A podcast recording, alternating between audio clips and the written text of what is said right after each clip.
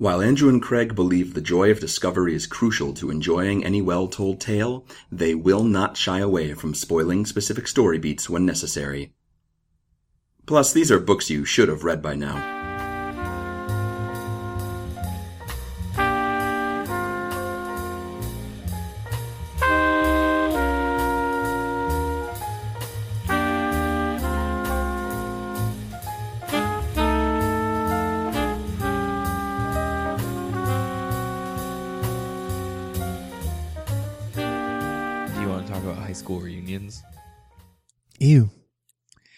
Welcome to Overdue. this is a podcast about the books that you've been meaning to read. My name is Craig. My name's Andrew. What do you? What did you get an invite to a high school reunion? I got one on Facebook, okay? Okay. Now, I don't know if any of my friends on Facebook who I went to high school with listen to Overdue. I don't want to put them on blast, but there are very few of them that I'm still in contact with on a Sure. regular basis, right? yeah. And I get a Facebook message, like an invite to a reunion next weekend. I got this like two days ago. Isn't that a little late anyway? Like, aren't they usually in the spring or the summer? And now we're like deep into fall. Yeah, a little bit. A little, that's a little weird. And it's on Thanksgiving weekend. You That, know, okay. Did somebody get drunk and do this? Is that what this is?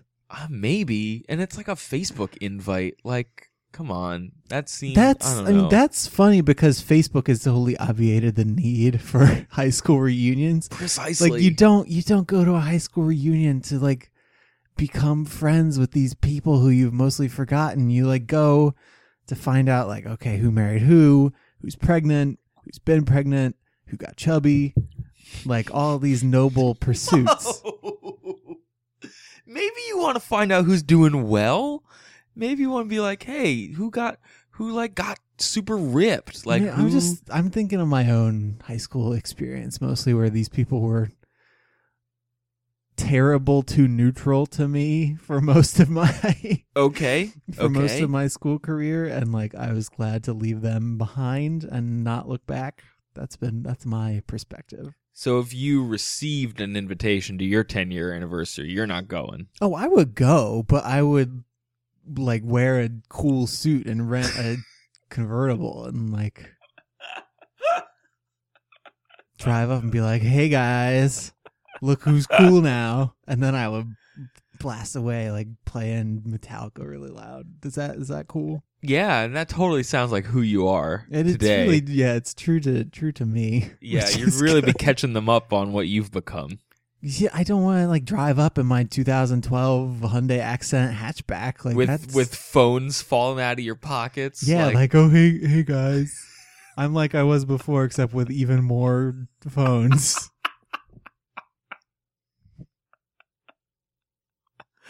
Yeah, I didn't go to my five year, and I will probably not go to my ten year because, what even is the point of a five year anyway? well, we all went. We went to our five year college reunion. Yeah, but that's just because college you make real friends and you want to go party with them. five year high school reunion, you just go and we're like, I just saw you. Like we're we're just out of college. None of us have done anything yet. Okay, see you in, see you in five years. Yeah. Well, and and it's not even at like a real place. It's at a bar. It's at like a sports yeah, bar. no, somebody definitely got drunk and did this. This is not a school sanctioned event. So if anyone from my high school class is listening and is upset about the blast on which I am putting them, uh, you can reach out. We'll we'll chat. We'll reconnect. Uh, not me. or just you know let me know that I'm wrong and that I'm missing a great party at Fox and Hound. Don't talk to tell me. I don't want to talk to people I went to high school with. I definitely don't want to talk to people Craig went to high school with. I think you've met maybe one person I've, I've gone to high school with. Maybe. You like trying to think who I've who I've met of your friends that I hate the most. oh man, you're full of vitriol today. This is gonna be a good one. yeah. So each week on the show, we don't just talk about high school reunions. We talk about books, uh, presumably books that we haven't read before, and maybe books that we should have read by now.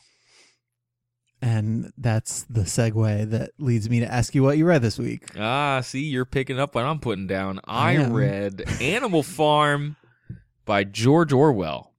And this, of course, is the novelization of the hit song Old MacDonald Had a Farm. Yes, um, including the part where they drove out the oppressive old MacDonald from his farm, Mm-hmm. and then the animals took over, E E-I-E-I-O, Mm-hmm. and on that farm they established their own government, Okay. Yeah, yeah, yeah. and then that government turned totally corrupt and terrible, E E-I-E-I-O. Okay. and a powerful pig there and a powerful pig here. Here, there, everywhere, a powerful pig. And also a horse made into glue. Oh, That was a here good a horse, there a horse. now job. there ain't no horses no more. Everybody try to be happy. Yeah, we skipped to the end of the show real fast. so you All right, that means George Orwell, Animal Farm. This, of course, is a. I I read it. I think in like seventh or eighth grade. Yeah, I was talking to my sister about this. She was, she was like, "Why haven't you read Animal Farm?" And I was like, "It's not on that list of books that I was assigned but didn't read, which we've already covered on the show." Yeah, that's that happened a lot. Um. Yeah. I don't know how I made it to where I am today, but uh, Animal Farm was not on that list. I don't know how that happened. We did read Lord of the Flies and Fahrenheit 451, Sure. so maybe they figured we were dystopian out and did not assign us Animal Farm. I'm not this, sure. This may have been one of the books that I read in um in seventh and eighth grade. We had this thing called the Accelerated Reader Program. Sounds great. Did you have to like if you read enough books, did you get a pizza from Pizza Hut? Is that what that, that was that was younger. That was the Book It program. Oh, Um, okay. for the accelerated reader thing, you know, you have to read enough books and then take quizzes on the computer, and based on how many points you get right, you Get a pizza. or how many questions you get right, you get points, and you're supposed to get like 25 points a semester or something. And I just made it my business to see how many points I could get. so I think Animal Farm was a book that I read in service of getting points. And actually, to this day, I am still mad that one of the questions for Return of the King, the last Lord of the Rings book, Mm-hmm. they asked what what mountain Frodo had to throw the ring into. And there were two one answer was Mount Doom, and then the other answer was the elvish name for the same mountain. Oh, And I stop it! said the elvish name, and the test said that I got it wrong. So, still mad about it. In case you can't tell. That's like in first grade when uh, I got every word right on every spelling test all year, except for the one where like I erased a letter weird and so it looked wrong. Come on now, grudges. Let's Nope. not drop them. so you'd never read this book before. Had you read anything by George Orwell before? I have read the first three chapters of 1984 probably twice. Okay. I've seen a How many chapters total are in 1984? you know, probably More at least that? 15. Okay, cool. Uh, I've seen a stage production of 1984, so I know the whole story. I guess. okay. I know about Doublethink and Thought Police and Newspeak and Room 101 and Big Brother. I know about those things. So you would say that Orwell's work is often a political commentary. Is that what you're trying to tell me? That's what I would say. There is And- the thing we do toss around that word Orwellian a lot, Andrew. okay. Is that like Kafka-esque? It is kind of like Kafka except it's easier to define. um, it is an adjective describing the situation, idea, or societal societal condition that George Orwell identified as being destructive to the welfare of a free and open society. Um, there's a bunch of different things that fall in fall under that, uh, but it's largely related to the to his two most famous works, 1984 and Animal Farm. Um, things like a big brother, like a government that in, that invades your privacy. Um, this idea of doublethink, where you are forced to like hold two contradictory ideas at once.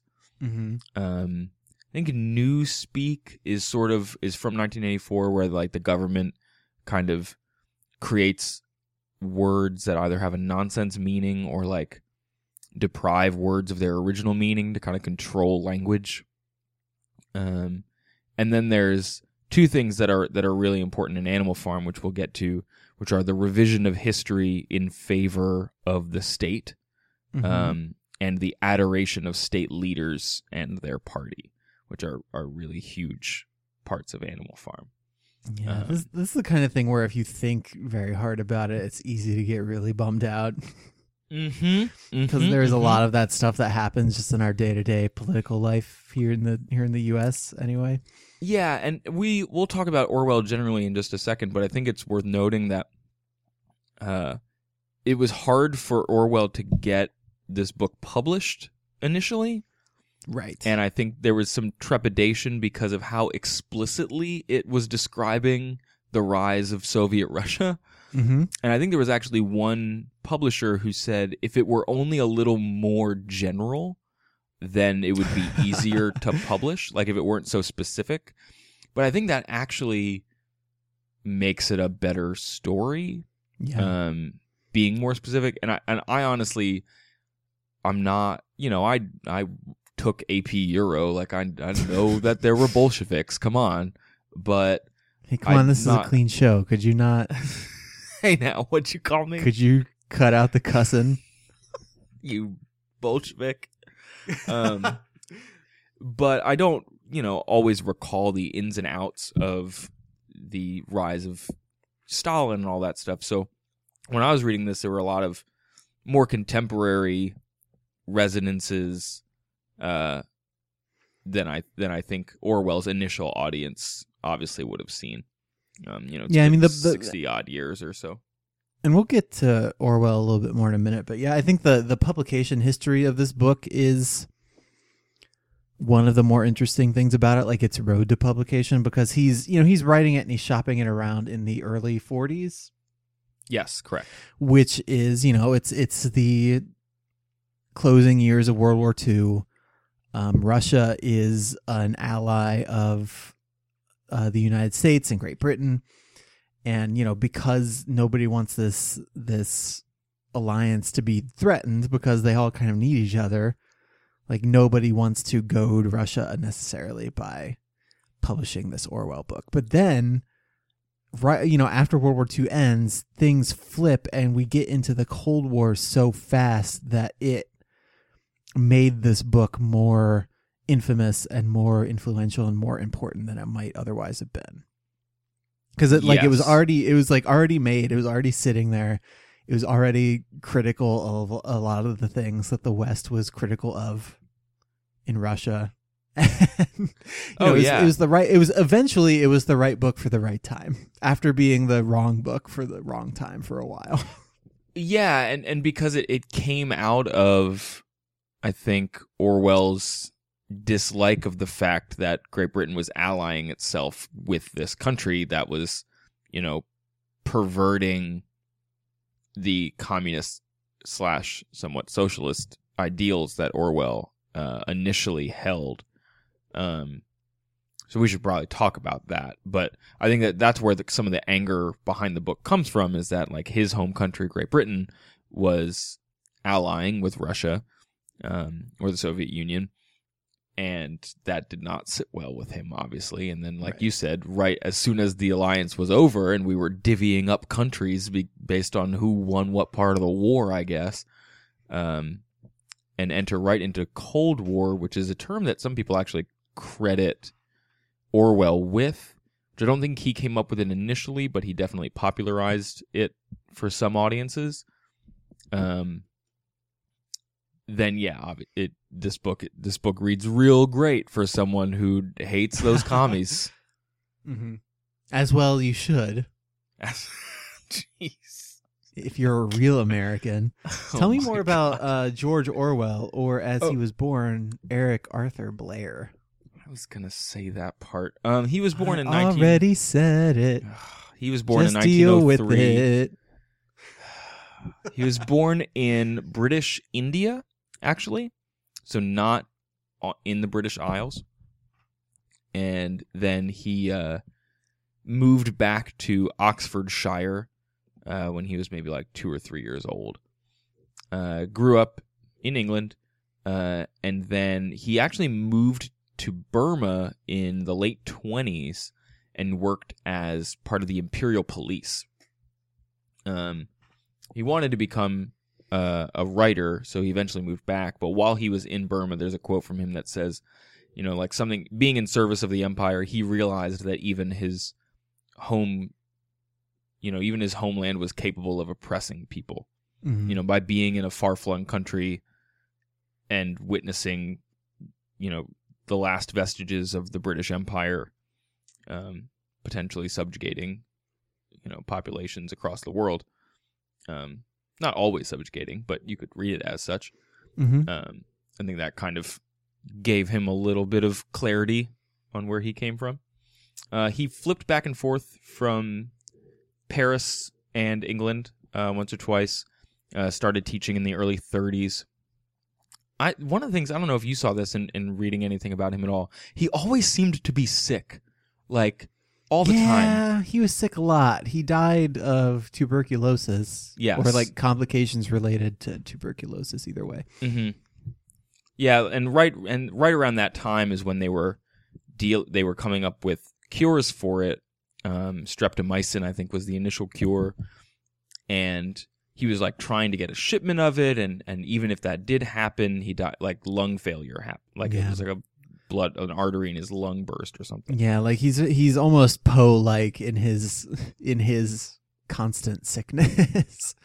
Yeah, and and during World War II, he ended up uh not being allowed to serve for a substantial amount of time because he was so frail. And when he was in the Spanish Civil War, he moved to Spain um, in 1936 to work for the Republican side of the Spanish Civil War.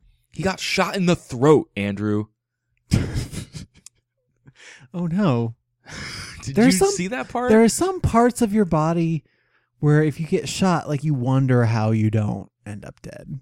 It and the missed throat his- is one of those parts. Oh God! It missed there's his so artery by many- like millimeters. Yeah, like there's so many pipes up in there. The chances that it's going to hit something important are way more than the chances that it won't. so many pipes. I believe that's the medical term. all up in those pipes. Yeah. Uh, so he, while he was over there before he got throat shot, uh, he hooked up with some early Marxist groups, um, early communist parties, and I think that ended up to to take a very narrow biographical view without you know researching him for months or years like a real scholar might. I'll Don't tell them that we don't do that. I'd like them to assume that we do that. uh, I'll infer that part of his anger at the USSR was the way that the party in power kind of took advantage of initial Marxist ideals, um, the same things that would lead to a revolution. And we'll talk about this how it happens in the book. Is you see those ideas about everyone being equal and, and everyone working as much as they can and no more and and uh, kind of dissolving a ruling class as best you can and how a ruling class can still emerge from that and how Stalin took advantage of those ideals and so you, I think yeah. you kind of see in this book you know Orwell died when he was like 47 he did or Yep. 46 he didn't make it very long um, in terms of some of the other writers that we've covered. So I think when he was writing this book, he was definitely young enough to have that kind of anger in him. Um, and then he moved, he escaped the Civil War, moved back to Britain, uh, and that's when he started, in, you know, his career as a writer full time. He wrote a lot of reviews, wrote various essays, um, Animal Farm, 1984, and a couple other things. Um, yeah, I, I think that's the main arc of his life. Yeah. There were a couple things about him as I was reading that I thought were interesting. One, just for pure humor value, like it doesn't seem to have actually like led anywhere in the long term, but um, he had a dinner with H.G. Wells once that descended into an argument because Wells didn't like something that uh, Orwell had written about him.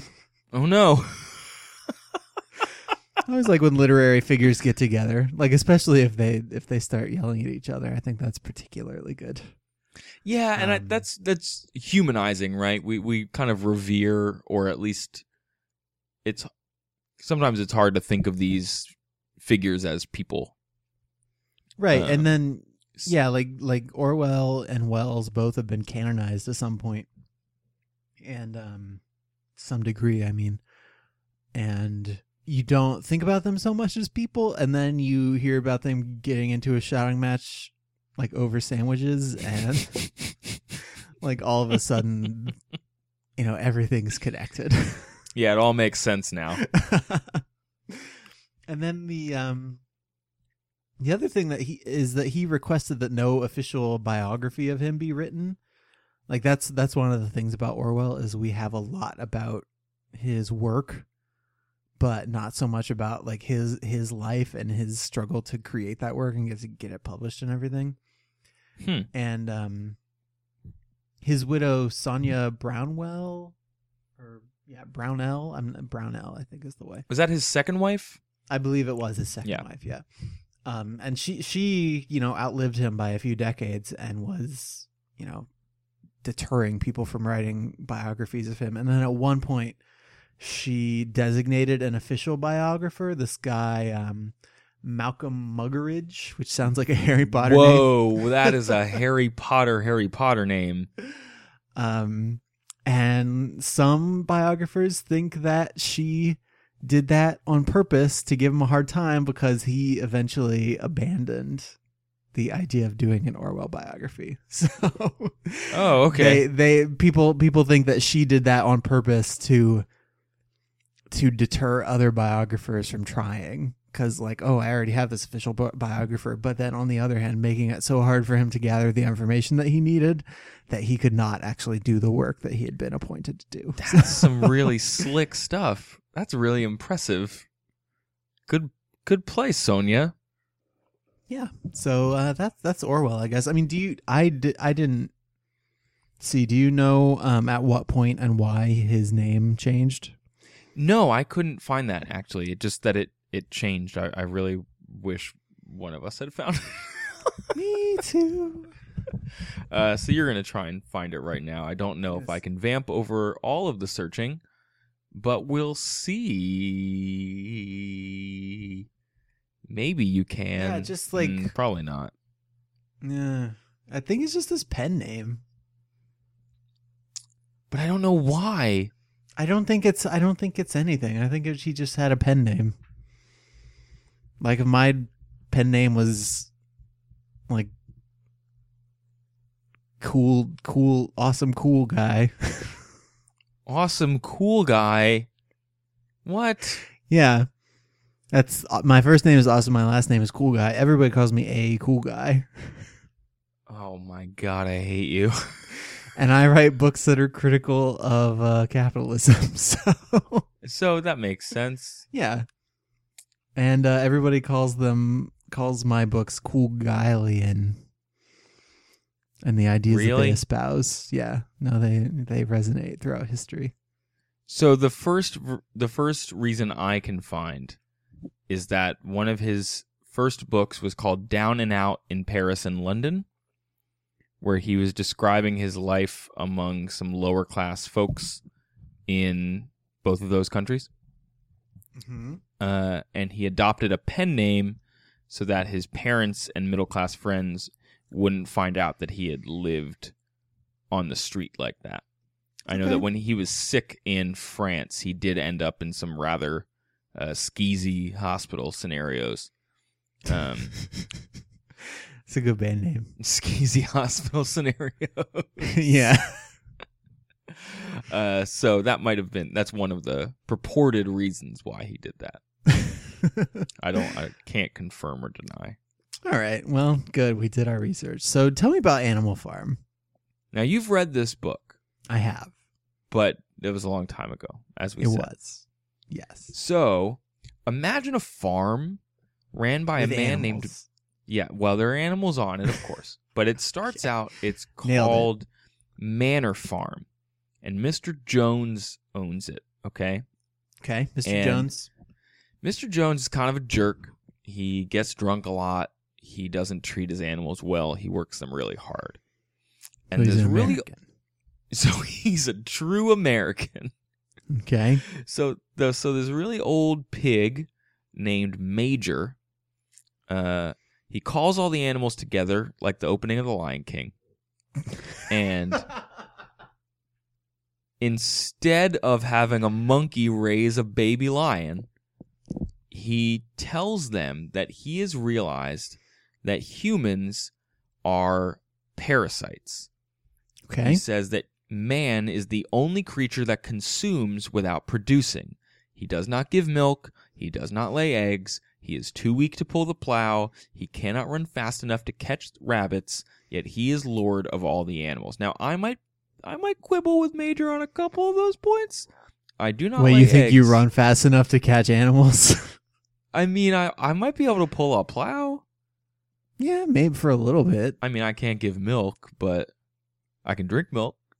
Some people can give. I, I see. I think that's the point. I don't think drinking milk is is the same as giving it. Okay, fair enough. You're right. siding with Major. I understand. Um, Everything the sun touches, Wilbur. wait. So so far this is so far this is basically just like the Lion King except pigs. So it's yeah, it's like a mix. So far, it's just a mix of Charlotte's Web and The Lion King. Okay. Okay, and okay. so Major starts telling all the animals. He starts calling them comrade. Okay, All right. and they decide that all animals, anything that goes on four legs or has wings, is a friend, and that man is bad, and we have to Okay. conquer him. I'm on Um, board. and he sets forth sets forth the tenets of what later becomes uh, referred to as animalism. Okay. Um, so all the animals agree that they're gonna, you know, throw off their shackles, um, kind of in honor of their leader, Major, Mhm. and he sings them this song called "The Beasts of England." Okay. Um, and it's about how they're gonna, you know, I think that's a Ramones song. there were three chords. It says so in the book. Um, that they're going to break free of their labor and, and, you know they're going to toil for freedom and then they will reach their golden future. And all the animals learn it and they sing it. And uh, it just wakes up Mr. Jones who gets really mad, uh, who shoots a gun at the farm at the at like the barn At that the- they're all in, okay. and uh, they all get scared. But then the next day, Joe, uh, a couple days later, actually, Major passes away because he's an old pig, and they all revere him. And so, uh, the two other pigs, Napoleon and Snowball, decide to take up the tenets of animalism. Okay, Okay. And are they pals at this point? they are pals at this point. They Okay. they quibble over basically everything. On any given point, they argue Mm-hmm. uh, on like policy, basically. Sure. but they agree that yo we gotta get rid of mr jones okay and so mr jones comes home drunk one day forgets to feed all the animals and the animals all say f this s we're done What if he'd remember to feed them? What if they he remembered to feed them? That None was of this the- would have happened. that was the the straw that broke all the animals on the farm's back andrew that's what happened okay All right. So they run him out, and they decide that uh, the animals, the the farm is now called Animal Farm.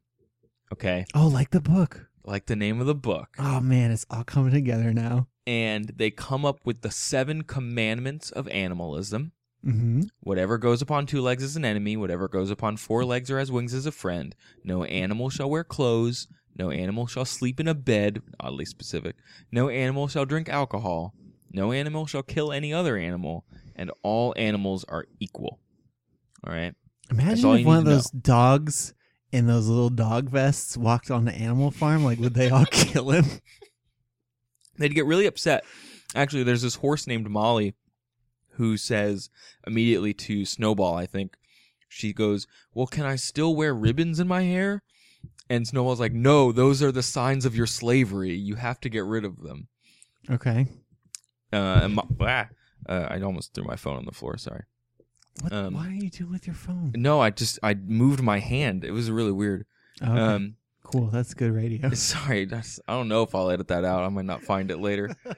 Um, so later in the book, Mollie ends up leaving the farm and you know going back into service for humankind. Um, 'cause she, Because she missed ribbons that much. basically she couldn't handle her freedom. That's uh that's See, I'm getting bummed out already because that's that's a commentary on how little we will give up our freedom for. Uh huh. Uh huh. Okay, Get ready alright. for it. No, keep going. So all the animals start working the farm, right? They still need to have food and they still need, you know, the crops. Um, so they all kind of work together to plant the crops and, and harvest them as best they can.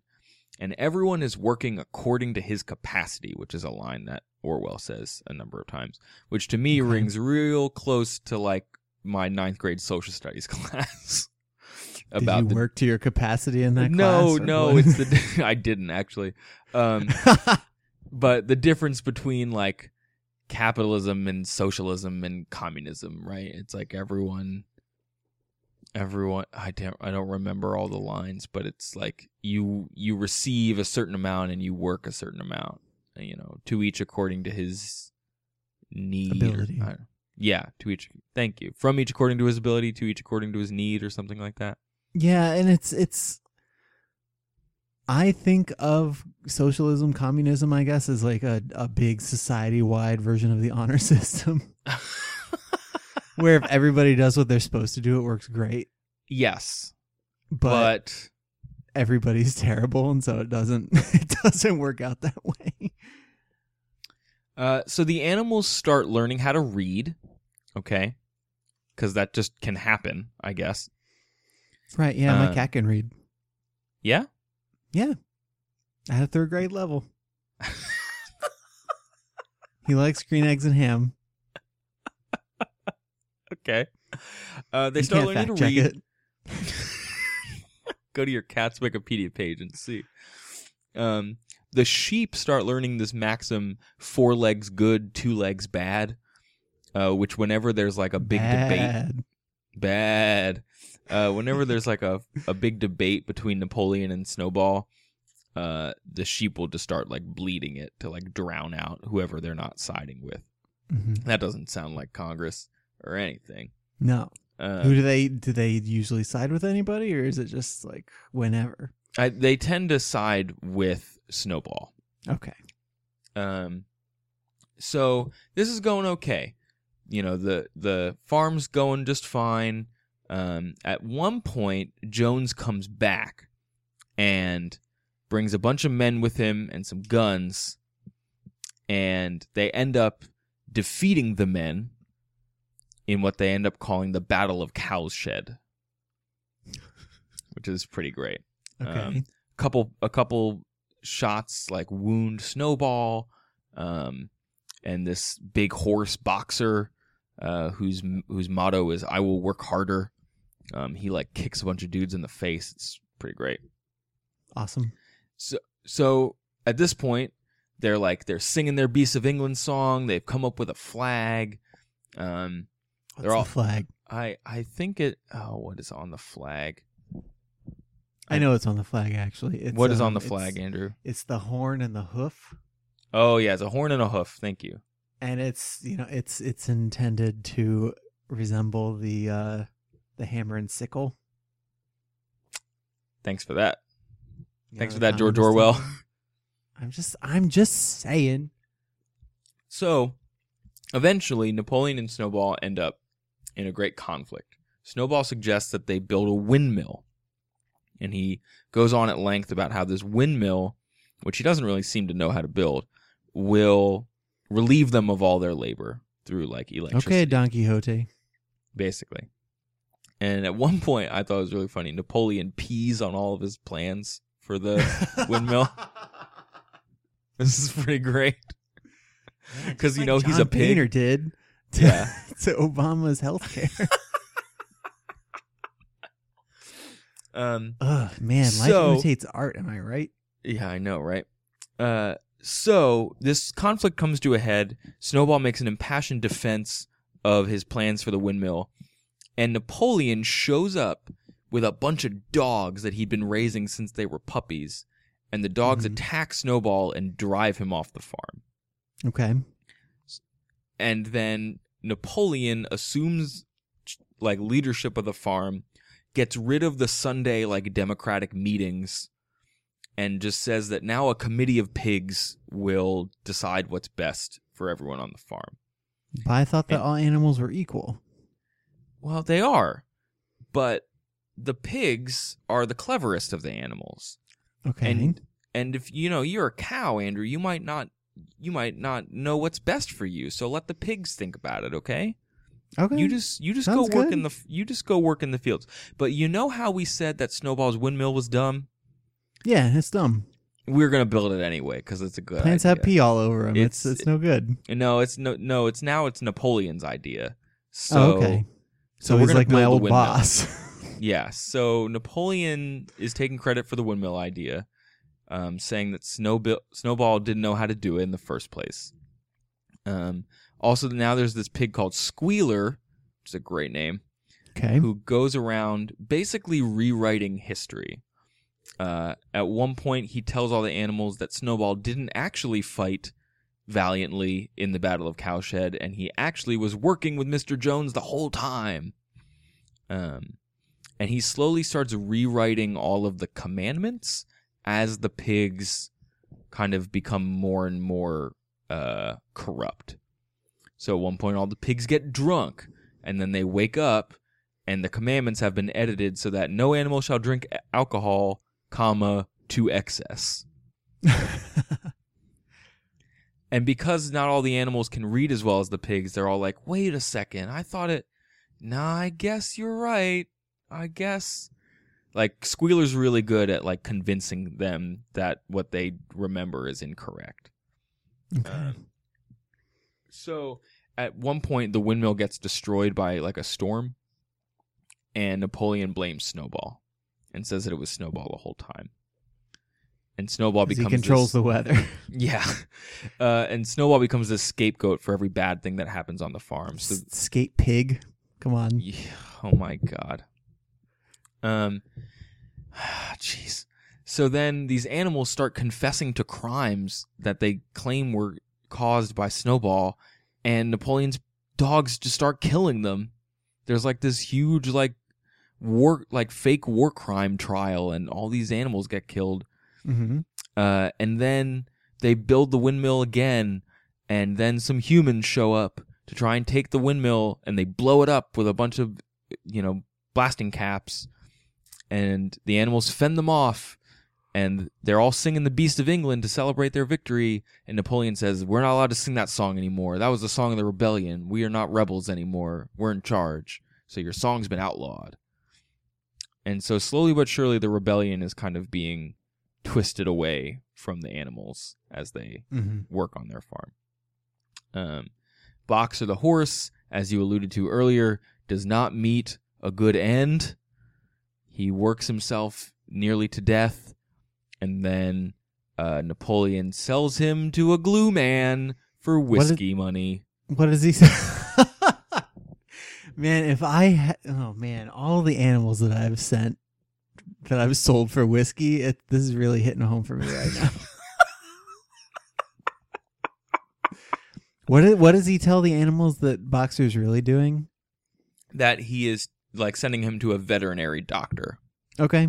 Um, and meanwhile, this whole time, Napoleon has actually been like trading goods with humans, even though initially the principles of animalism kind of dictated that we would, you know, we the animals would never talk to humans or, or deal with them because they're untrustworthy. Uh, and then the book ends not long after the pigs all teach each other to walk Okay. and show up wearing human clothes, carrying whips. Okay.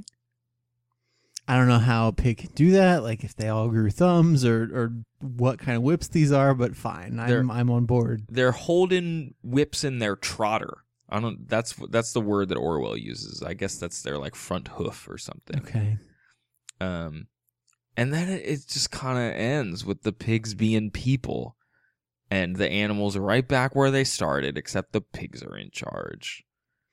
Doesn't as I recall, it ends with the animals looking at the pigs and the humans like partying together, and they realize that they can't tell the difference anymore. Yes, the the pigs invite a bunch of other humans over, and the humans are like, "Wow, this farm's really impressive. You really like got these animals in order." And the pig's like, "Yep, we're not gonna call it Animal Farm anymore. We're gonna change the name back to Manor Farm."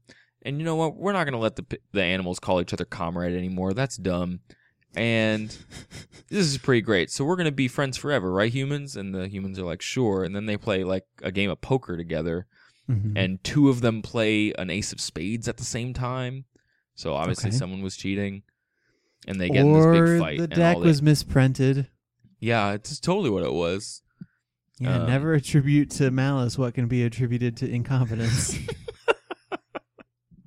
Uh, and so then the animals are like peering in through the window at the at the brouhaha, and they, you like you said, they can't tell which is which. Um, so animalism has been completely perverted by the pigs, and they are now no better than humans. And Animal Farm is worse off than it was when it started. I guess. so let's run down the roster here. Yes. Um, uh, Major, the old pig who comes up with these ideas in the first place, is Karl Marx. Yeah. He's he's like half Marx, half Lenin. Um, there's a detail where John Major. Lennon? Yes. Okay, that's a weird combination, but I'm gonna I'm gonna stick with Orwell. he. Major imagines a lot of things. okay. Get it? yeah, I get it. Like that song, Imagine. No, it's it's it's not Vladimir Lenin, is it? What's Lenin's first name? It's Vladimir Putin. It is. Yeah, it's Vladimir Lenin. All right, cool. Yeah.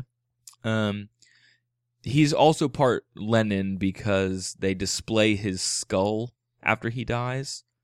Not Mm-hmm. unlike Lenin's body has been like entombed and displayed publicly. Okay. Um, so he's like the instigator of all this stuff, right? okay. Napoleon. so yeah. and okay, so Snowball is who? Because he Trotsky. he seems okay. Because he seems more in line with Major's ideas. mm-hmm. Major mhm. slash Karl Marx slash Lenin. So he's Yes. Trotsky. Yes. Right. Um, and Trotsky is he's a big talker, or you know, Snowball. He's a big talker, and he, you know, has lots of persuasive arguments, but he ends up getting exiled because he doesn't have the muscle behind him. Mhm. And Napoleon is Stalin. He has the muscle, not much of a talker, but he takes over everything. Um, I think Squealer is a guy called Molotov, who I think worked for Okay.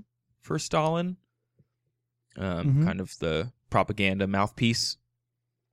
And then you're you're slowly running out of one to one corollaries, but uh, Mr. Jones is like Tsar Nicholas II. You know, he was the leader in charge before everything happened. Right. Um, this farmer named Mr. Frederick, who is one of the ones that Napoleon has like a trade agreement with, is Hitler. Um, they, you know, have a an agreement, and then Frederick breaks it and tries to invade the farm. Um, Mhm. You know, like Hitler. so, because Hitler wanted those wanted those farms Mhm. in Russia. He did like Russian farms. Um, But then there there are other more general comparisons after that, like uh, Boxer, the horse who wants to work all the time, as the, you know, kind of the, the good worker person who's supposed to make this whole system work, and the sheep are the people who just kind of repeat back whatever line is fed to them by whatever party happens to be in power. yeah, there's a um, there's a And of course, raven. the horse with the ribbons is the is the horse that will give up her freedom for trivial stuff. Yeah, there's a raven called Moses, Okay. um, who likes to tell, who is like, his name is Moses, so he, uh, he's the bastion of religion, um, and he Mhm. likes initially in the book before the revolution, before the rebellion, uh, he is telling all the animals about Sugar Candy Mountain, which is where all the animals go when they die, theoretically, that there's like a better life ahead of them. hmm And initially, Napoleon and Snowball kind of dismiss Moses so that the animals don't lose sight of the rebellion. And then later on in the book, Napoleon lets Moses kind of come back and stay almost as a way to let the animals uh, latch onto that belief to deal with their current situation. Right. Yeah. Um, and the animals start to think like, well, we work really hard all the time, so why wouldn't we be rewarded with? Wouldn't it be fair to be rewarded with Sugar Candy Mountain? Um, Going back I think to the a idea of of religion as the opiate of the masses, or, or whatever that belief is. yeah, and so there's there's a corollary there in, in terms of Stalin kind of co-opting the Orthodox Church. Right. Uh, and I, and I don't I don't want to get into like passing judgment on on religious people, but I'm just saying No. that that is that is that is what Orwell is intending to say here. I think. Well, and yeah, that- and Orwell was is not that some some some cynical governments, I guess, like use religion as a way to distract the people, you know, distract the governed from whatever real life hardships they are currently facing.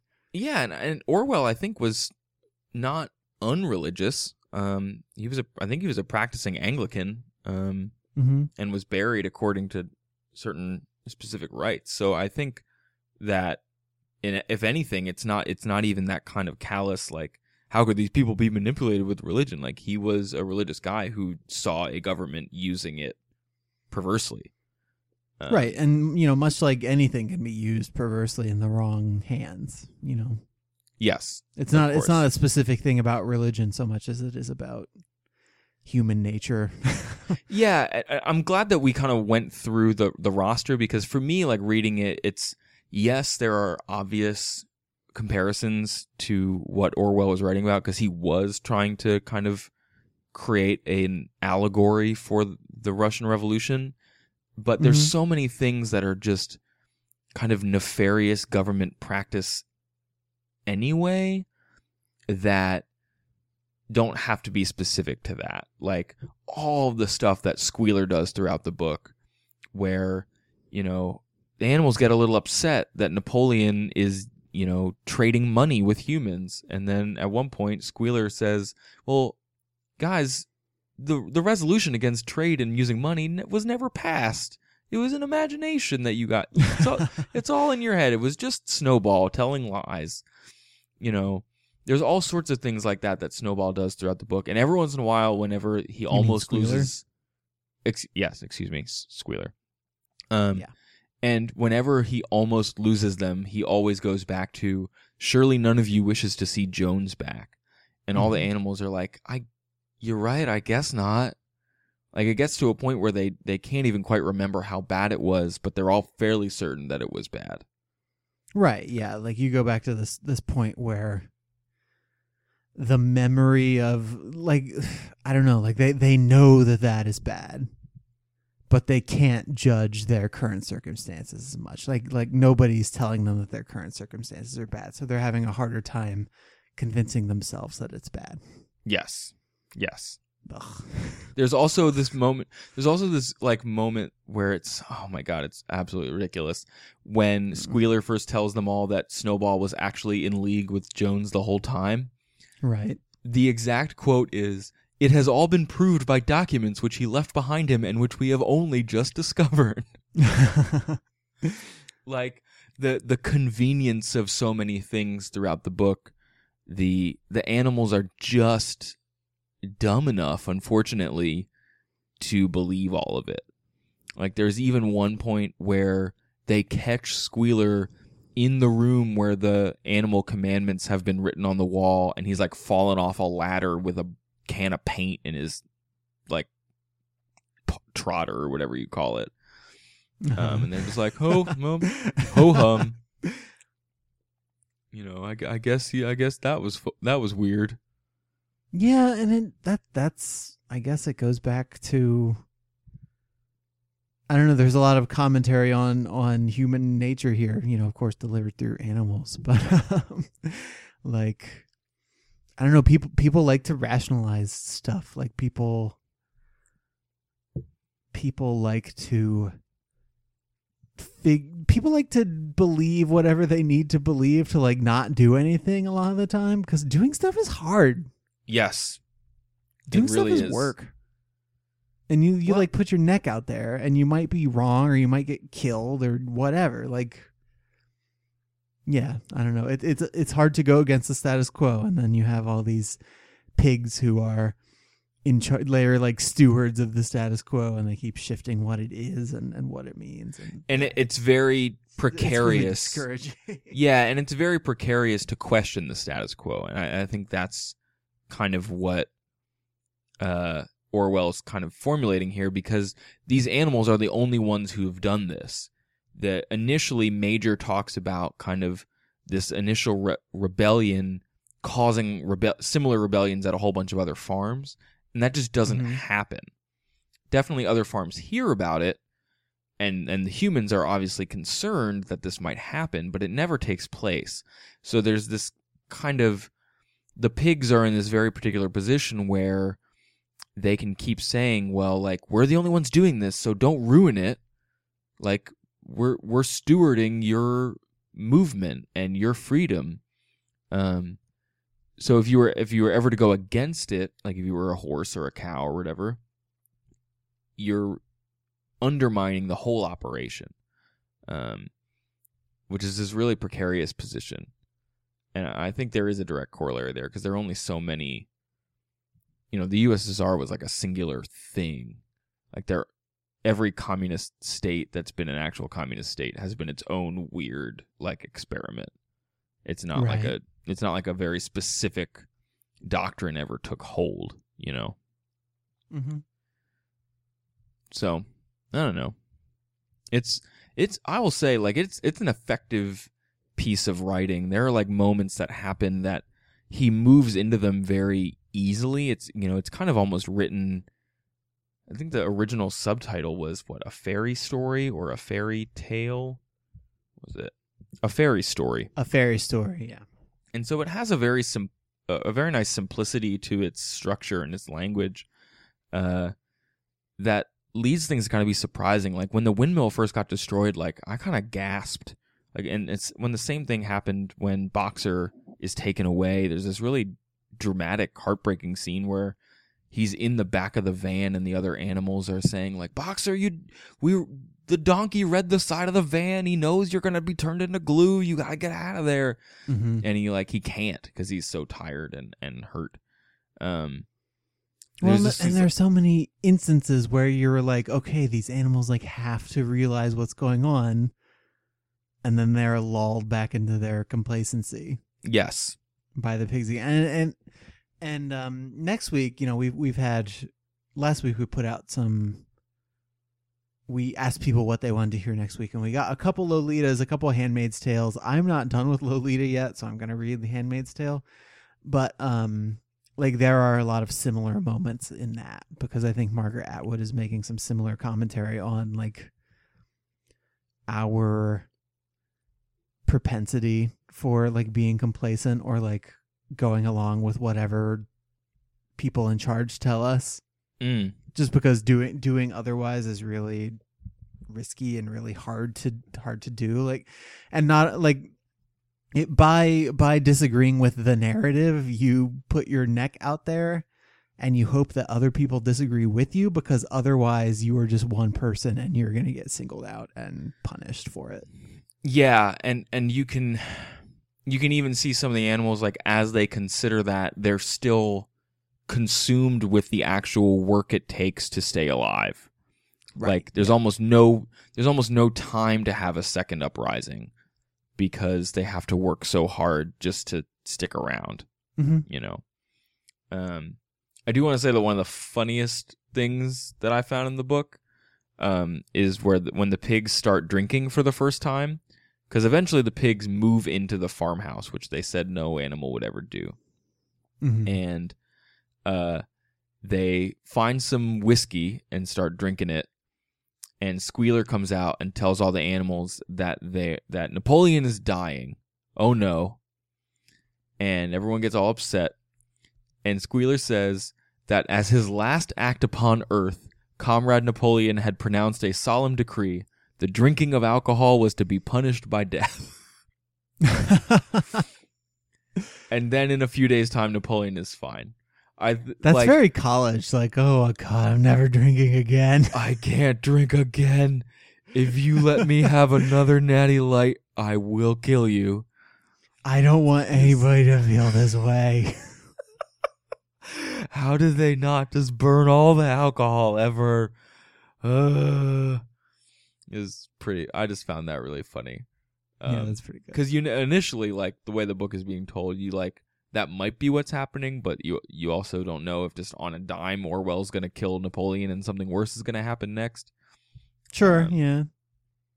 But I thought that was really funny, an odd moment of humor in in this book. Yeah. Um, and then as as we're running out of time, I'll just leave people with the like ultimate message of the book and, and how things get perverted. Like that final commandment of animalism, right? Is all Mhm. animals are equal. So all the an- all the commandments get erased and they're replaced with just one at the end of the book. All animals are equal except some some animals are more equal than others. Bing bang All boom. right. Welcome to Animal Farm. If you're more equal than us, you can send us an email at overduepod at gmail.com. Uh, you can also contact us at our Twitter account at twitter.com slash overduepod or our Facebook page at facebook.com slash overduepod. We do try to keep up with those things and and favorite and retweet and like posts, uh, you know, as appropriate. I want to give a shout out to Um, uh, Tara who wrote in wrote an email this week with a bunch of recommendations, um, including some Philip K. Dick, which is definitely someone we should cover on the podcast, uh, as well as Cormac McCarthy. Um, so know that we read those and we really appreciate those. Um, specifically, she mentioned you know laughing out loud on the street when we were talking about sexy mummies. So great. There's nothing sexier than a sexy mummy. Uh, if you didn't listen to the Sexy Mummy episode, you can find it on overduepodcast.com where we have all of our back episodes, uh, as well as Amazon links to the books themselves if you'd like to purchase the books. And, you know, if you heard something interesting, you want to go read or you want to try and read ahead if we if we are listing the things that we're reading ahead when we're good. Um, you can do that, or you can buy toilet paper. I don't know. Just click on the book first, see what happens. You'll support us uh, with that kickback to help us buy more books and pay for hosting and all that good stuff. You can also find the link to our iTunes page where you can rate and review us, which is a great way to introduce the show to new people, as well as the RSS feed if you need to subscribe to it in some sort of RSS reader or something that's not iTunes. I don't know. Oh, we got it. We got another rating. We have thirty. Woohoo! Let me, let me see if they left a review and I can read it on air. Woo! It's so good. Uh, ratings and reviews sorted by most recent. Um, no, we that that rating was just a rating. So thank you, thank you for doing that. You don't have to leave a review. You can just rate us. We we like it either way. Um. What And el- you're reading else what have next week? Oh, I'm reading *Handmaid's Tale*, which appropriately enough has been described as Orwellian. So Oh, rock and roll. So a yeah, like unintentionally thematic. Uh, we we, I don't know what you'll read after that. Um, my next episode after *Handmaid's Tale* will definitely be Lolita. Um, we had uh, Amanda Haynes in particular has asked through both Facebook and Twitter. I I admire her like multi-front social media battle to get us to talk about Lolita. I will definitely do that next. I'm just not done with it yet because it's still I'm about I'm about halfway done. And it's just it's it's hard going because it's gross. Great. Well, I can't wait to hear more about that. I know it's gonna be awesome. All right, everybody. Uh, we'll be back next Monday, and until then, try to be happy.